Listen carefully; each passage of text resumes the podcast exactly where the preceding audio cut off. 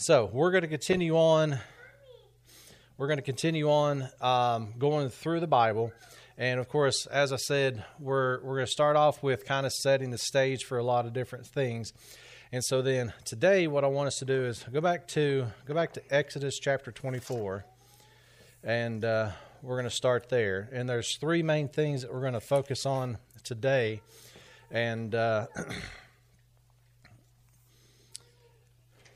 and and we'll see some of these things come about as we as we continue on. Uh, we've talked about we've talked about the fact that you need salvation. We've also dealt with the fact that um, you have to have a book. Uh, if we're going to be a people of a book, you got to have a book.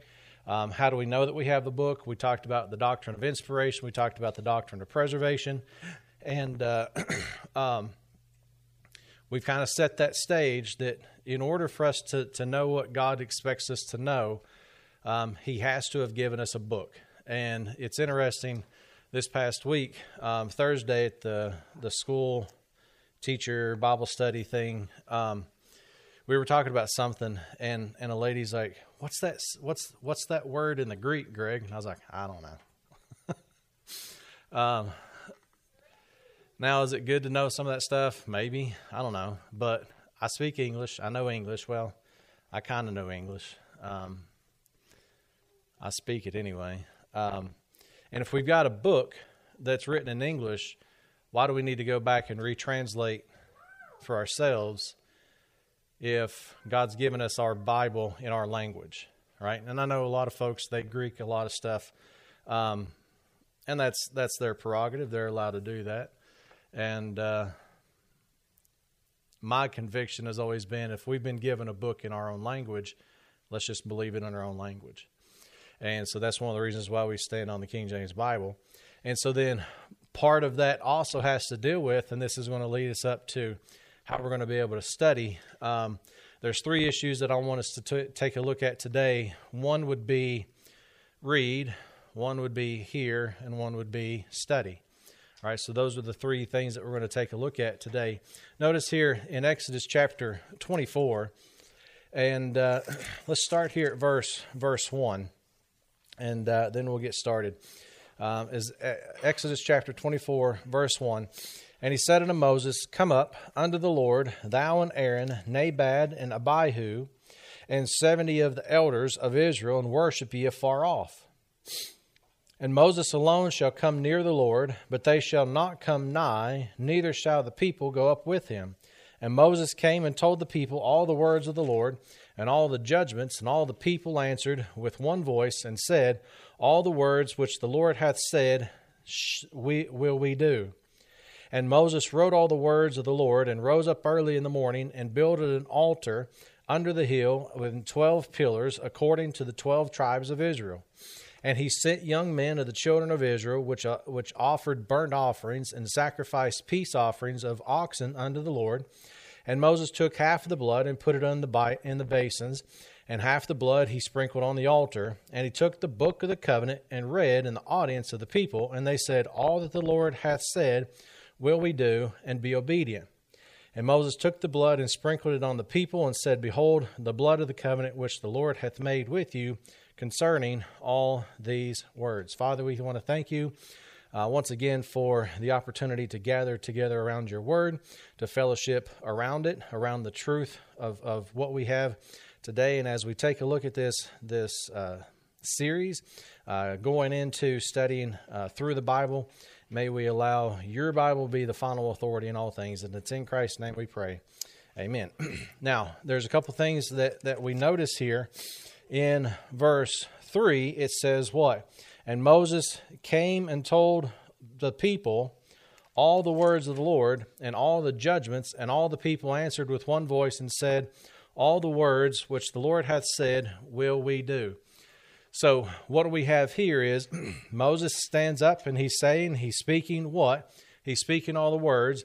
And what is it that the people do? Is they say all the words which the Lord had hath, hath said will we do? The issue there is is what? Here's God's word, and here's what the people are going to do. It says, well, what your word says, that's what we're going to do, right? And then we we see in verse four, we see that issue again of that inspiration the preservation here, verse 4 And Moses wrote all the words of the Lord and rose up in the morning and built an altar under the hill and 12 pillars according to the 12 tribes of Israel. So, what is it that he did? Is he took the words that he spoke and he did what? Wrote them down. All right.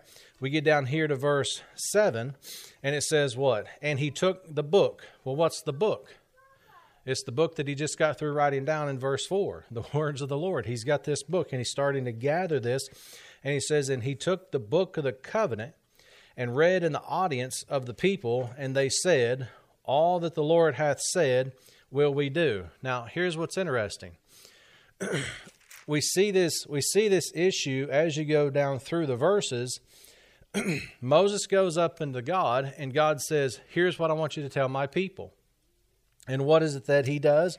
Is he goes down and tells the people, here's what God said.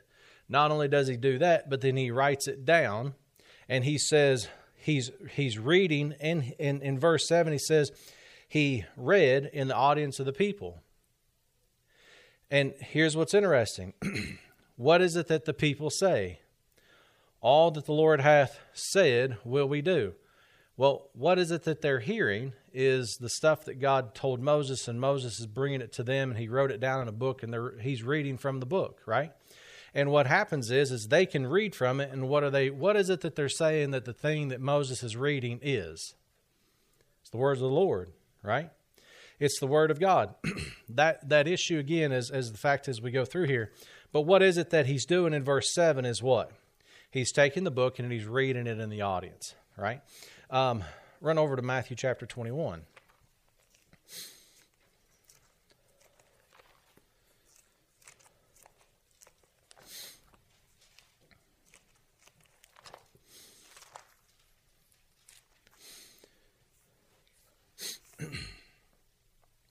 Matthew chapter 21. Um, notice it. we'll, we'll start here in verse 12. Um, Matthew chapter 21, verse 12. And notice what we see here. And Jesus went into the temple of God and cast out all them that sold and bought in the temple and overthrew the tables of the money changers and the seats of them that sold doves. And said unto them, What? It is written. So when we when we say this, one of the things that we find out here is if this is written down, then what are they going to be able to do? They're going to be able to find the book that it was written down. They're going to be able to read it. And we'll see this. Notice. And he said unto them, It is written, My house shall be called the house of prayer, but ye have made it a den of thieves. And the blind and the lame came to him in the temple, and he healed them.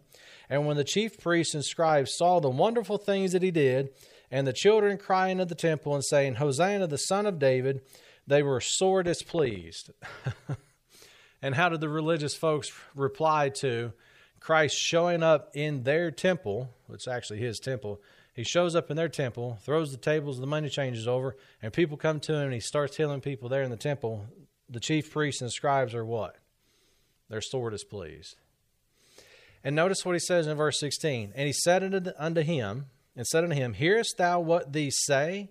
And Jesus saith unto them, What? Yea, have ye never read?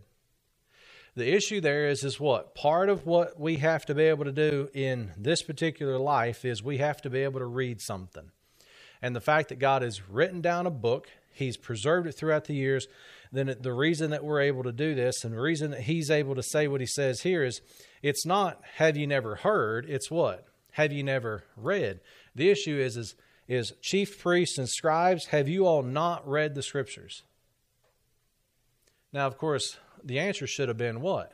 Yes, we have. Because that was their job.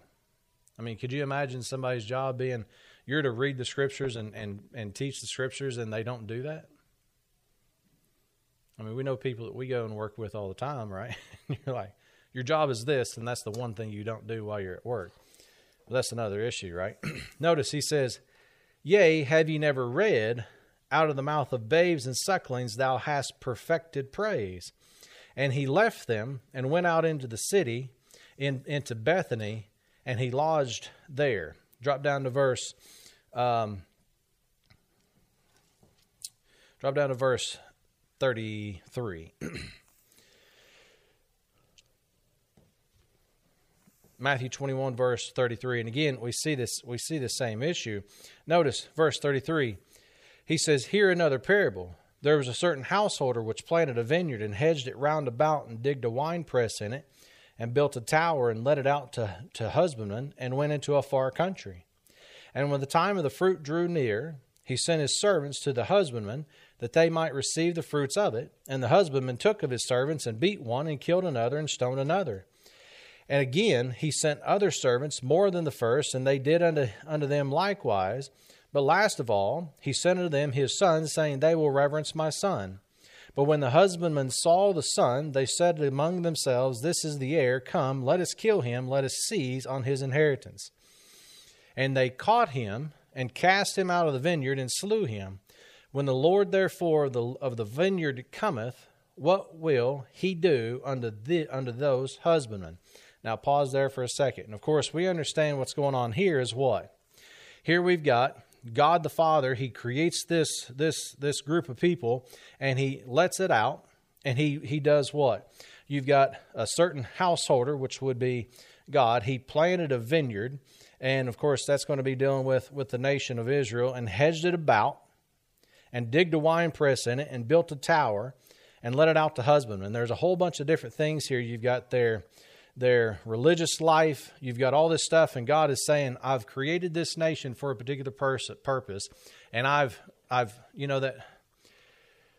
Most of the time, when, when growing up, people would pray and they would say, uh, "Lord, put a hedge around us, a hedge of protection."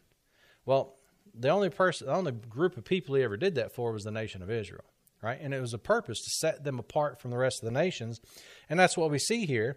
And what what happens is he he says what I'm gonna I'm gonna take my servants and I'm gonna send them out to to to check on the fruit.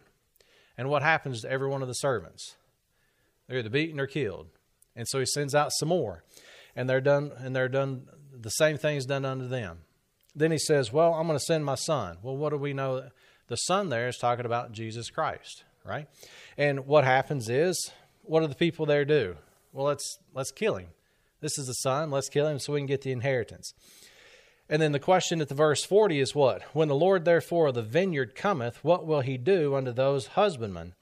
They said to him, He will miserably destroy those wicked men, and will let out his vineyard unto other husbandmen, which shall render him the fruits in their seasons. Now, what? What's interesting is, is these guys have the right idea. The problem is, is they don't realize that he's talking about them. That they're the ones that, that are that are destroying and, and and killing the servants. And notice, notice in verse 42, Jesus saith unto them, again, Did ye never read in the scriptures? The stone which the builders rejected, the same has become the head of the corner. This is the Lord's doing, and it is marvelous in our eyes. Therefore say I unto you, who's he talking to?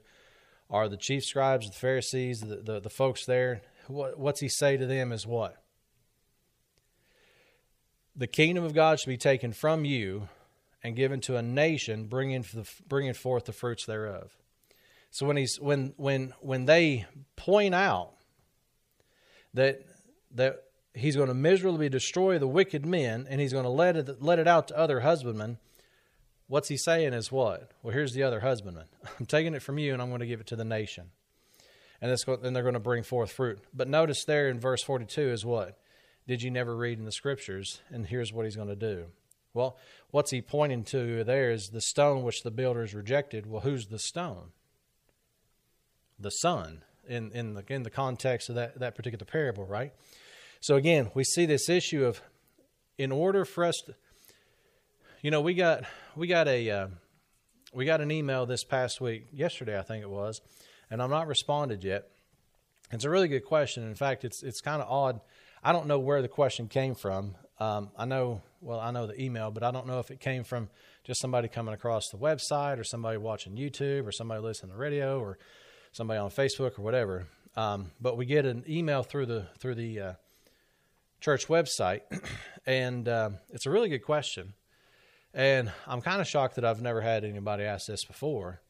Um, and it's interesting because the guy takes one part of a verse and says, well, if Paul's doing this, when why does he say this over here in Acts 26? And so, how do you answer that? Is what? Have you never read? All right, and you understand some things, and, and, and I'm I'm I'm gonna I want to respond back to him, but but that's that's that's the issue. What's the authority? It's not well. I believe it means blah blah blah blah blah. It's what this is what the scripture says, and and that has to be the final authority, and that's what Christ does, and that's the only reason that I kind of go based off that as well. Um, go get uh, go get Ephesians chapter three, and Colossians chapter four, and of course, one of the things that always one of the things that always gets you when you when you when you answer questions um, like that is what's the only what's the only answer to that question? And in most every question that you get um, specifically dealing with what god's doing today the answer to it's always going to be what? You got to rightly divide the scriptures and that and that and if you don't, then you're never going to be able to answer questions properly. I was listening to, oh man, I was listening to a guy on the radio yesterday, and they said uh, it was a call-in show, and you have live questions, and they answer it live. And so they said, "Why did Nineveh not want, or why did Jonah not want to go to Nineveh?" And one of the guys is like, "Oh man, Jonah was a racist." I was like, "That is not the right answer at all." He hated those people. he hated the. And I'm like, you're laughing about this false teaching that you're putting. He wasn't a racist. You know why Jonah didn't want to go to Nineveh? Well, he knew that if Nineveh gets saved, then he's going to go into captivity. Why did he know that he was going to go into captivity? Because he knew some scriptures. Scripture, scripture is going to tell him the northern kingdom is going to go into captivity, and the southern kingdom is going to go in captivity if these things take place. And the reason he didn't want to go to Nineveh is because he knew if Nineveh gets saved, I'm going into captivity and I don't want to go into captivity. That's the answer to that question. Because why? Scriptures say that. Does the scripture say Jonah was racist? No. yeah. Mean, you look at that and you're like, okay, if you go by the scripture, you find out, well, the real reason he didn't go is because he didn't want to go, is because of that. That's Bible answer, right? How do you understand that? The Scripture tells us that. Uh, it's the same thing with they they do the same thing with Peter. Well, why didn't Peter go to the Gentiles? Because he was racist. No, it's because he was told not to go to the Gentiles. It's that simple, right? All, more often than not, the simplest explanation is the right one. And you just don't make stuff up. So here's here's here's this. Notice as a rabbit trail. That didn't cost you anything extra, I promise. Ephesians chapter 3. Ephesians chapter 3, notice in verse 1 For this cause, I, Paul, the prisoner of Jesus Christ for you Gentiles, if you have heard of the dispensation of the grace of God, which is given me to youward, how that by revelation he made known unto me, notice, the mystery Notice we got a parenthesis here, right? As I wrote afore in few words. So if if if he's already written something down about the mystery, then what's that mean? Is he wrote it down? He says, "As I wrote afore in few words." He's already remember. He's already spoken to something about the mystery, and he's written it down already. Notice in verse four, "Whereby when ye what? Whereby when ye read, you may understand my knowledge of the mystery of Christ. What's what's one of the quickest ways that you're going to be able to understand the mystery of Christ? You got to read. Well, also you got to do what? Verse 2 he says if you have heard of the dispensation of grace of God. There's there's two components here. You're either going to read it yourself or you're going to hear it, right? And what do we know? Romans chapter 10 verse 17 says what? So then faith cometh by hearing and hearing by the word of God. Right? Whether you hear it or whether you read it, and I don't know about you all, and I think I think this sometimes might get on the other folks' nerves. When I'm reading, I can't read silently. If I'm if I'm at home reading and I'm reading Ephesians three one, it's for this cause I Paul, prisoner Jesus. like I'm I'm whispering it as I'm reading it because I can't. It, it helps me process the words. So as I'm reading it, what I'm doing is I'm hearing it at the same time, right?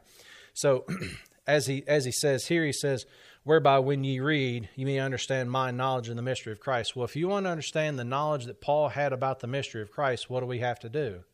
We got to be able to read it, right? And we got to be able to hear it, and, and that's that's why these things are going to all all go together as we continue on. Notice then he then in verse five he he reveals what that mystery is. Um, what's it mean to, to have a mystery which in other ages was not made known to the sons of men, as it is what? Now, now revealed unto his holy apostles and prophets by the Spirit. So when we take a look at that, Colossians chapter four, again, there's there's there's these issues that are going to go um, in and out.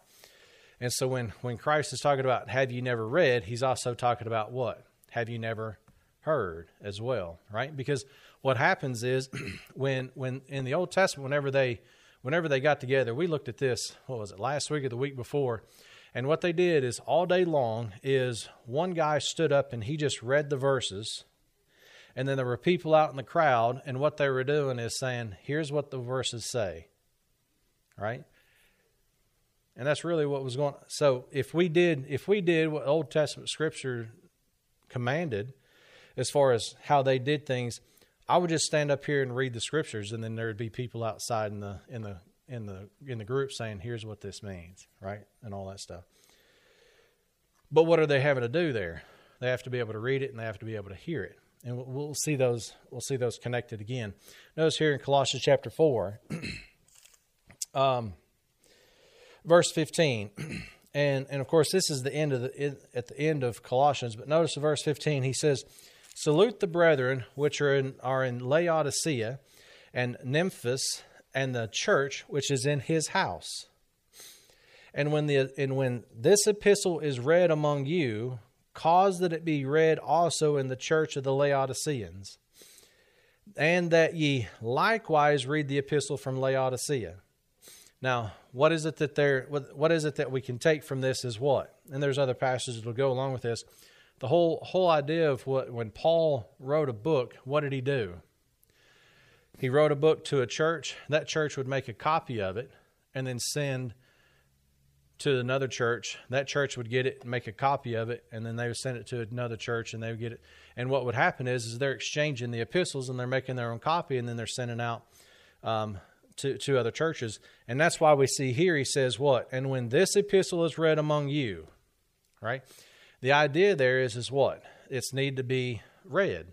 And so when when when the folks here in colossae have this have this book read to them what's he say? Cause that it be read also in the church of the laodiceans. So then what are they supposed to be able to do? Well they're supposed to be able to take that book to the church at laodicea and do what? Read it there. And notice he says and that ye likewise read the epistle from laodicea now, do we have a do we have do we have a book that was written by Paul that's labeled Laodicea? No.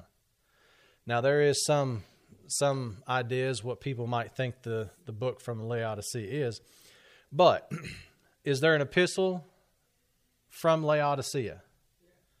So there was an epistle to Laodicea, and he's saying the ones when you get from them, read that one.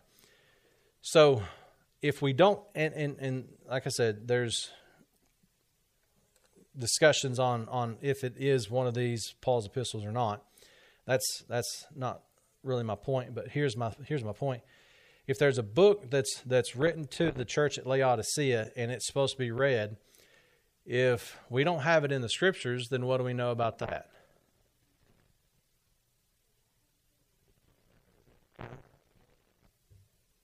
So, so okay, let me back up.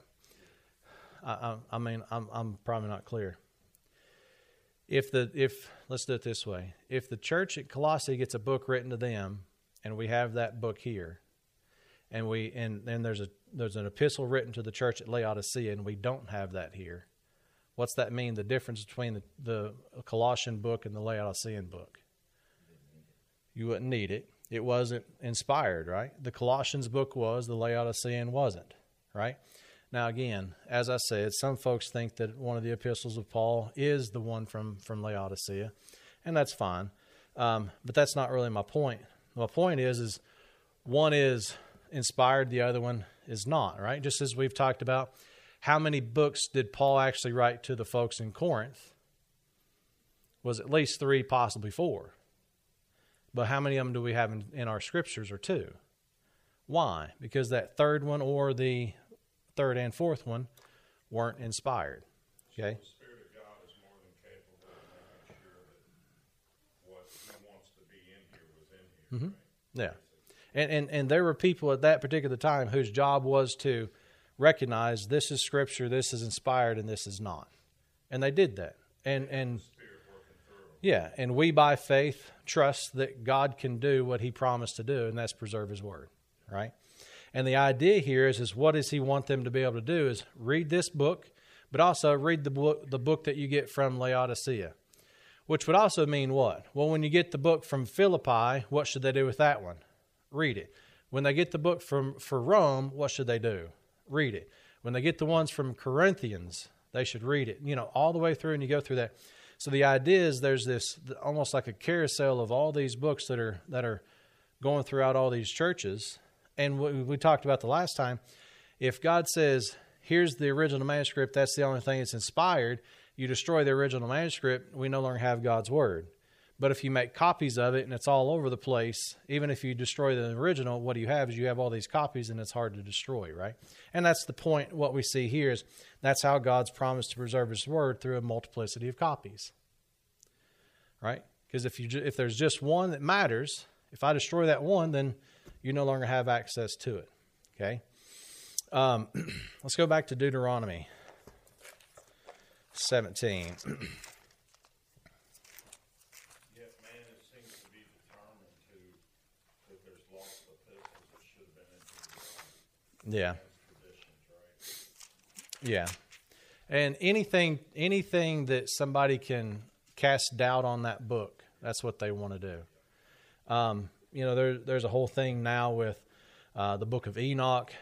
There's certain people that want the book of Enoch in the scriptures. Well, why is it not in there? God didn't want it in there. Um, and, and you got all those different things, and there's there's tons of quote unquote lost. They weren't lost; they weren't part of Scripture to begin with. but it's again the whole purpose is to cast doubt on what God's actually doing. Um, notice notice here in Deuteronomy chapter 17, um, verse 14. Deuteronomy chapter 17, verse 14.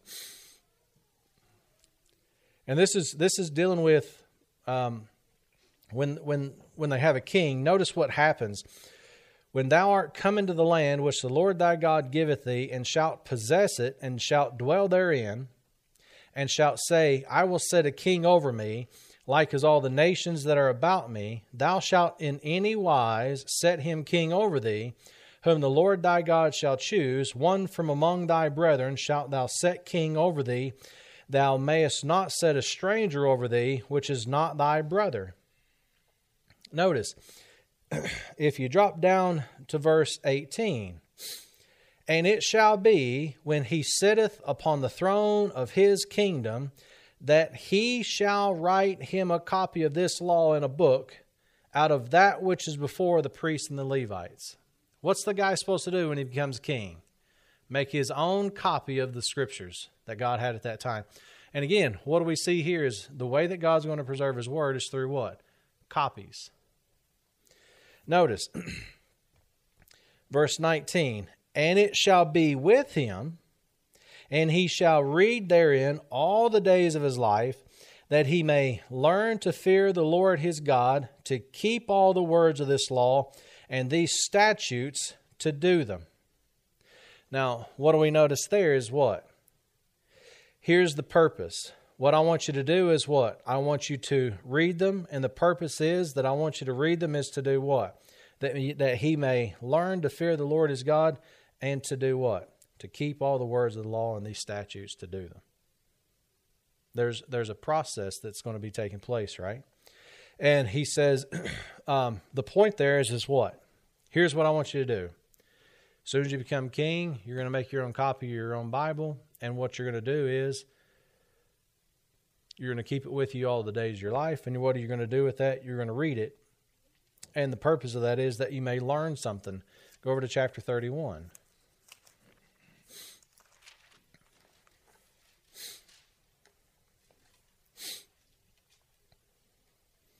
Deuteronomy chapter 31. um, we'll just start here, verse verse 9. Notice Deuteronomy chapter 31, verse 9. And Moses wrote this law and delivered it unto the priest, the son of Levi, which bear the ark of the covenant of the Lord, and unto all the elders of Israel. And Moses commanded them, saying, At the end of every seven years, in the solemnity of the year of release, in the feast of tabernacles, when all Israel is come to appear before the Lord thy God in the place which, which he shall choose, thou shalt read this law before all Israel in their hearing. Gather the people together, men and women and children, and thy stranger that is within thy gates, that they may hear and that they may learn and fear the Lord your God and observe to do all the words of this law and that you, that and that their children which have not known anything may hear and learn to fear the Lord Lord your God as long as you live in the land whither ye go over Jordan to possess it. The whole goal there is what? He wants them to be able to read something so that they can be able to hear something that they can do what? That they can learn. Right? And of course, we know God's will for all men is what? Be saved and come to the knowledge of the truth. Um, go over to Ephesians chapter 1. I know we're jumping back and forth, but I I just wanted to pick out certain verses, and there's a lot for each one of these that we could have done, but um, I wanted us to see these connections of when you're reading and you're hearing. The purpose of reading and hearing is both to do what? To learn. To learn what? What the Lord's what the Lord actually wants us to know. And then what do we do? Is we by faith take the word that we read and what we hear, and what do we do? we trust it.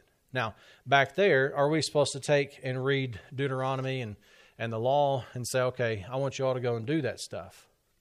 The answer is no. Well, why? Well, because we know something about Ephesians chapter 3, right? Notice here in Ephesians chapter 1. Ephesians chapter 1. Um, we'll start here at verse, let's just start here at verse 12. He says, That we should be to the praise of his glory who first trusted in Christ, in whom ye also trusted after that ye heard the word of truth. Right? In order for you to trust, what do you have to do first? you have to be able to hear, right? You have to hear what? Specifically, the word of truth. Here, it's what? Specifically, not just the word of truth, but specifically the what? The gospel of your salvation. In whom also, after that ye believed, ye were sealed with that Holy Spirit of promise which is the earnest of our inheritance until the redemption of the purchased possession unto the praise of his glory. Notice, when we look at this, the whole purpose here is what? We have to be able to hear. We have to be able to read. We have to be able to hear to be able to learn some things. Notice in verse 15 Wherefore I also, after I heard of your faith in the Lord Jesus, and love unto all the saints. Cease not to give thanks for you, making mention of you in my prayers. And he continues on going down through there. The whole point of what he's saying is what? In order for you to trust, you first need to hear. Hear what? Specifically, the gospel of your salvation. Um, and then it's not just, he doesn't just stop there, but you're what? You're sealed with the Holy Spirit of promise. And the whole goal is is that you get back in that book and you find out all the things that God's given you through the death, burial, and resurrection of Christ. Because of who you are in Christ, He says, "Here's what I want you to know." Well, how can you know that? Does God just supernaturally open up your head, dump all the knowledge into you, and say, "Okay, go"? You got to do what? You got to read and or hear. Right? Because the word of God is the thing that it is the it is the issue, right? Uh, Philippians chapter 4.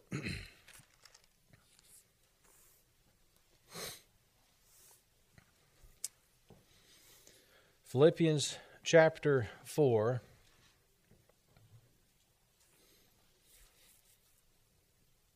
And, and, and we've looked at these we've looked at these verses um, quite a bit before, but I want I want you to notice to remind us of something here. Notice um, Philippians chapter four, verse. We'll just start here, verse eight. And of course, we talked about this the last time. The only thing that fulfills all of these things whatsoever is that you see in verse eight is God's word, right? In verse 8, finally, brethren, whatsoever things are true, whatsoever things are honest, whatsoever things are just, whatsoever things are pure, whatsoever things are lovely, whatsoever things are of good report, if there be any virtue and if there be any praise, think on these things. Now, what's supposed to happen after this? He says, Those things which ye have what? Both learned and received. Well, how can you learn and receive something? He says, What? And heard and seen in me, do. So the things that you have learned and received, you learn something. Well, how did they learn it? They either read it or they heard it. And what are they supposed to do? Is they're supposed to do what? Receive it means they're doing what? They're believing it, they're trusting it. Right? And it's not just, yeah, I heard that, but it's, I heard that, and now I'm taking that as possession that that belongs to me. It's that issue of reckoning it to be true about yourself, right? And he says what? And heard and seen in me. Now when when when the folks there at philippi of course paul had had had some dealings with them and they were able to what? They were able to hear him and they were able to see see certain things. Now do we have the ability to hear and see what paul did? No but yes right? We can hear because we've got the book. And we can see why because we got the book. We can see how his life is and he says, What?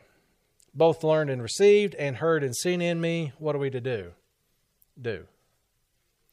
The things that you've heard, the, the things that you've learned, the things you've received, the things you've heard, the things you've seen, what do we do? Is he says, do them. Right? And and we the only way that we can do that is you have to be able to hear it and or read it. All right? Colossians chapter 1.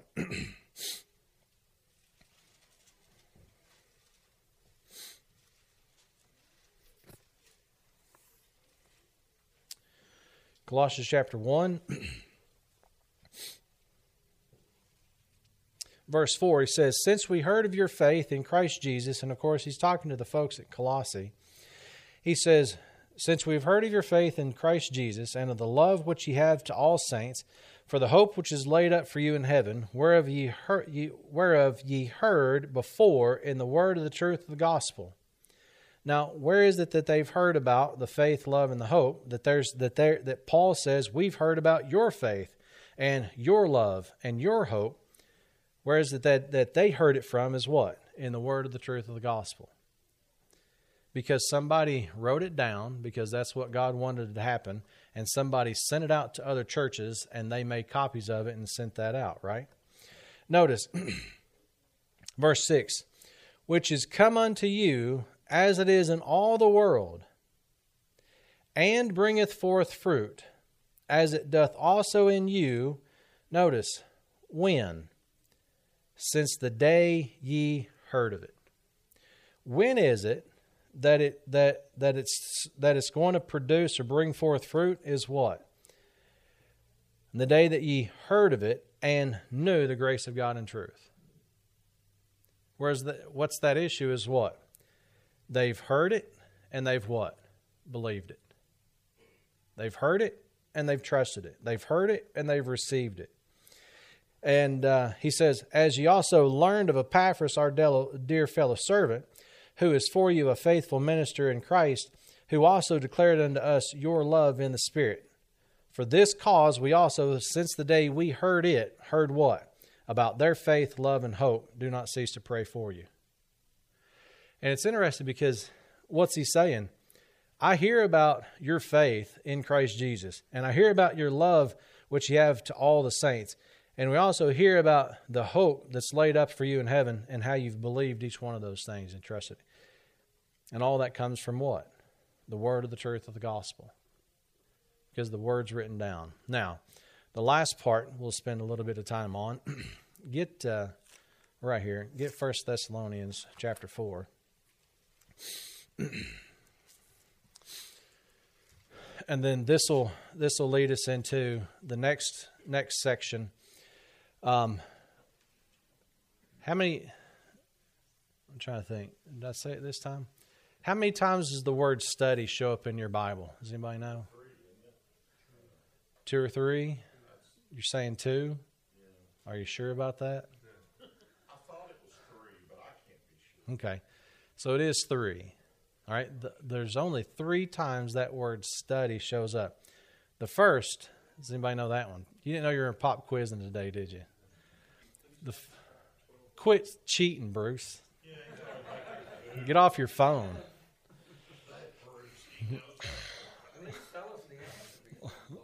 So Ecclesiastes twelve twelve, in there we find out that stud that much study is a weariness to the flesh. Right. Don't laugh about cheating in church, Bruce. Come on. I'm laughing with him. Don't worry about it, Bruce. I was laughing right along with him. The second one is here in First Thessalonians chapter 4 verse 11.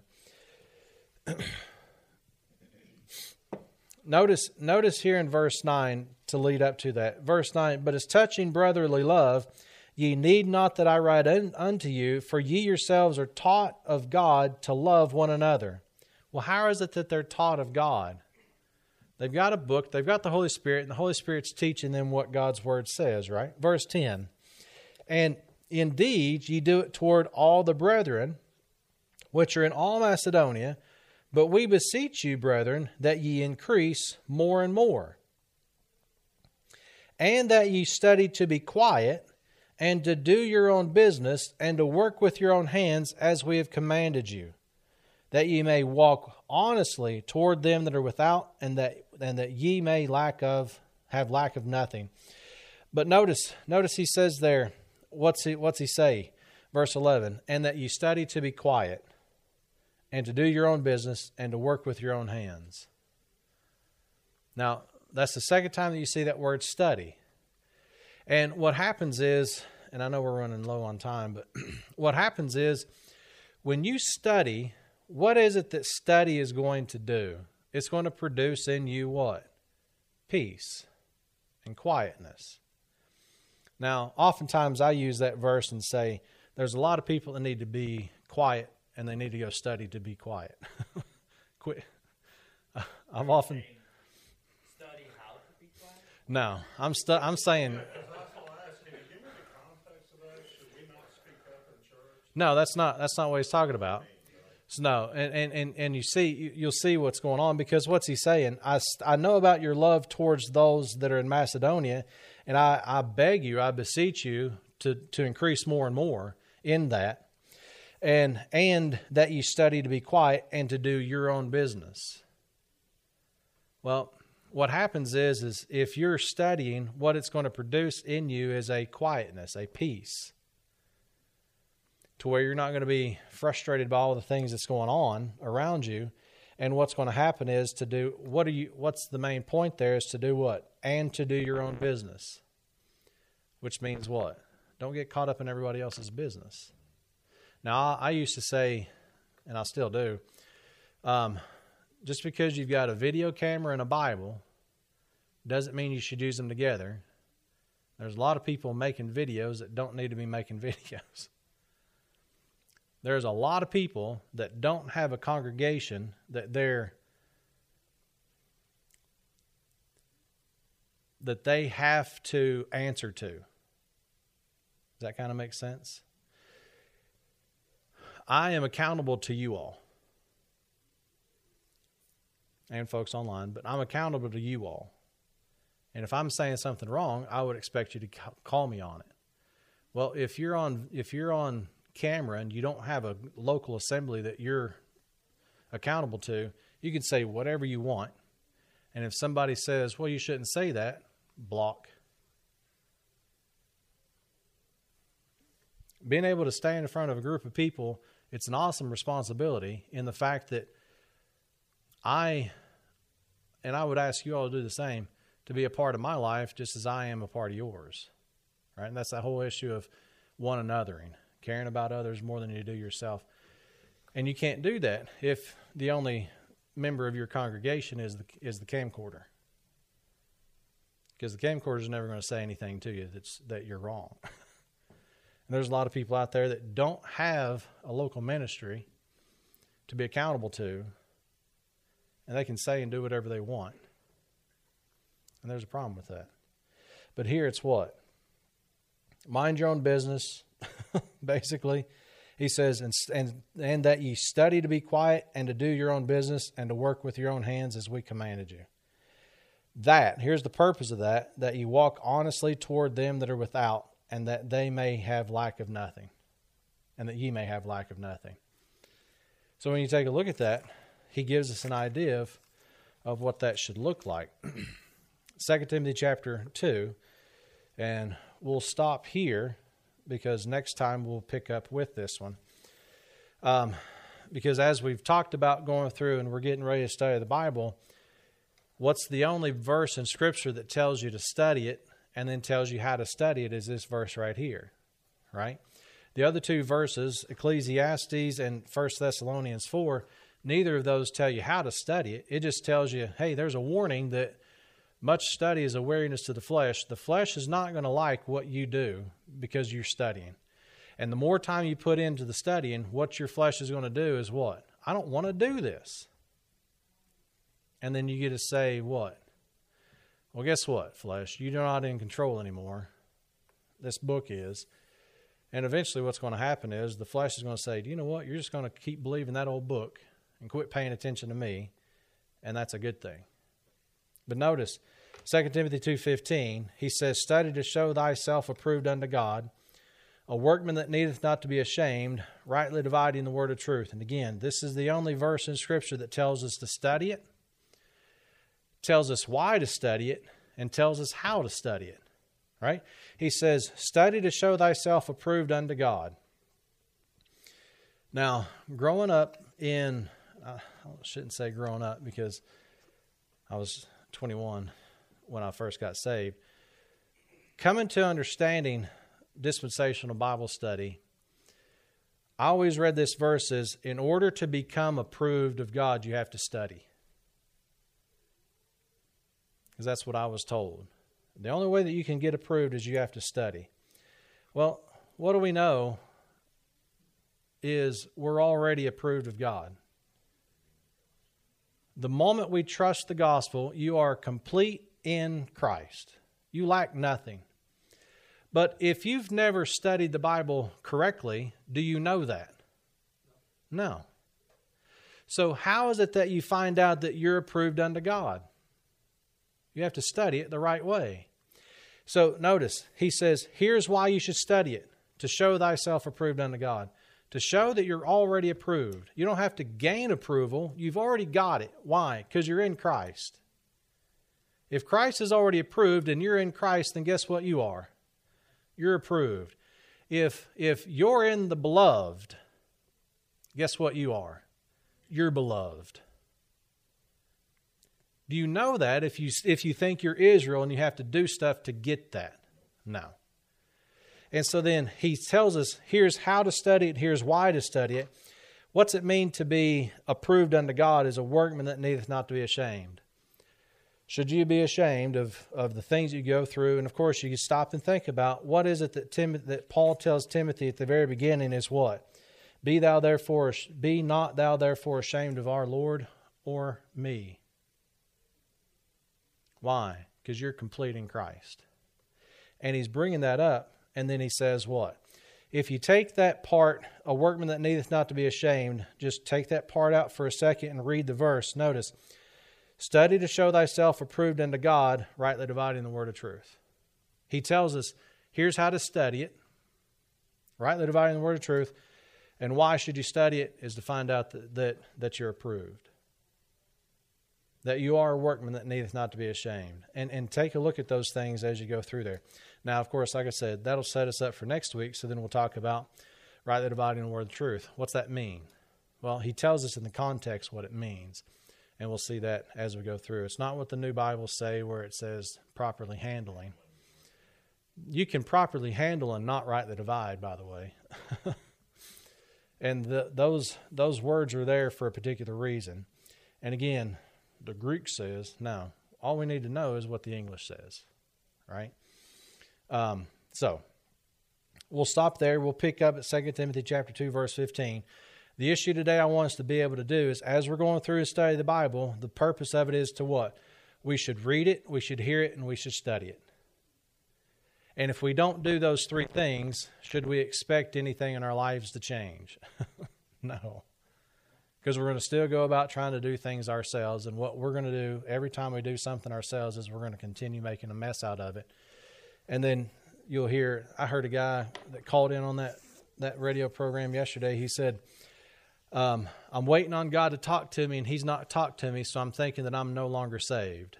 And then these guys are like, Well, God has a way to work things out, and He'll. And I'm like, You gave that guy absolutely no confidence. And, and once you're saved, you're saved. You can't get out even if you wanted to. And what God, what what they should have done is, you don't wait for God to speak to you physically in your ear. Get in the book. absolute complete disregard for the scriptures and it's all about here's some here's here's what we think you should do and it's just you look at that stuff and that kid leaves thinking what well i'm out of the will of god and i'm not going to i'm not saved and i'm unredeemable and it's a mess. And they make a mess of that guy's life. They do what paul says about hymenaeus and philetus. They overthrow the faith of some